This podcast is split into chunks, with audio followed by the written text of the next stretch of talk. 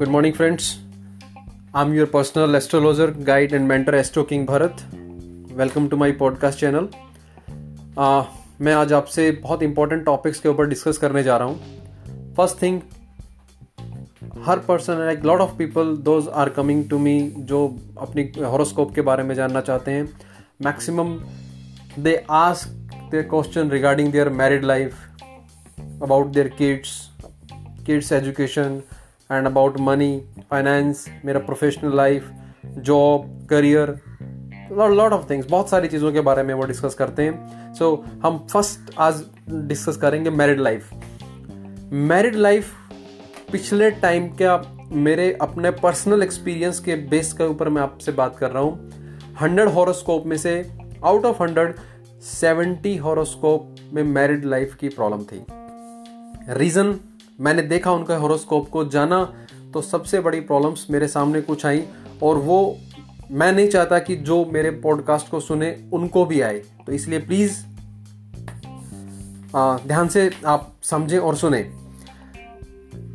हम जब भी मैरिज के लिए अपनी कुंडली को मिलाने के लिए किसी एस्ट्रोलॉजर के पास जाते हैं तो गुण मिलान करते हैं. जो छत्तीस होते हैं छत्तीस उसमें से अट्ठाईस, तीस जितना भी मिल जाता है तो आपको लगता है कि बेटर है, लेकिन गुण मिलाना ही बेटर नहीं होता.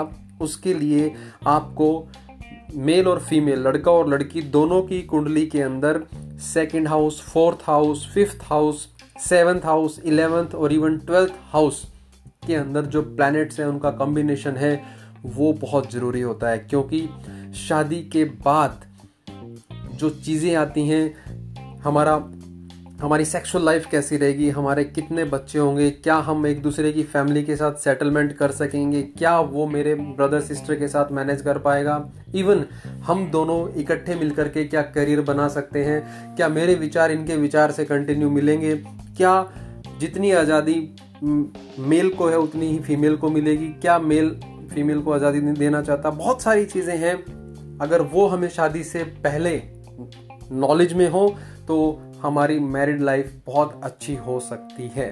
But for that you need to be continue need to be touch in with me astro king Bharat.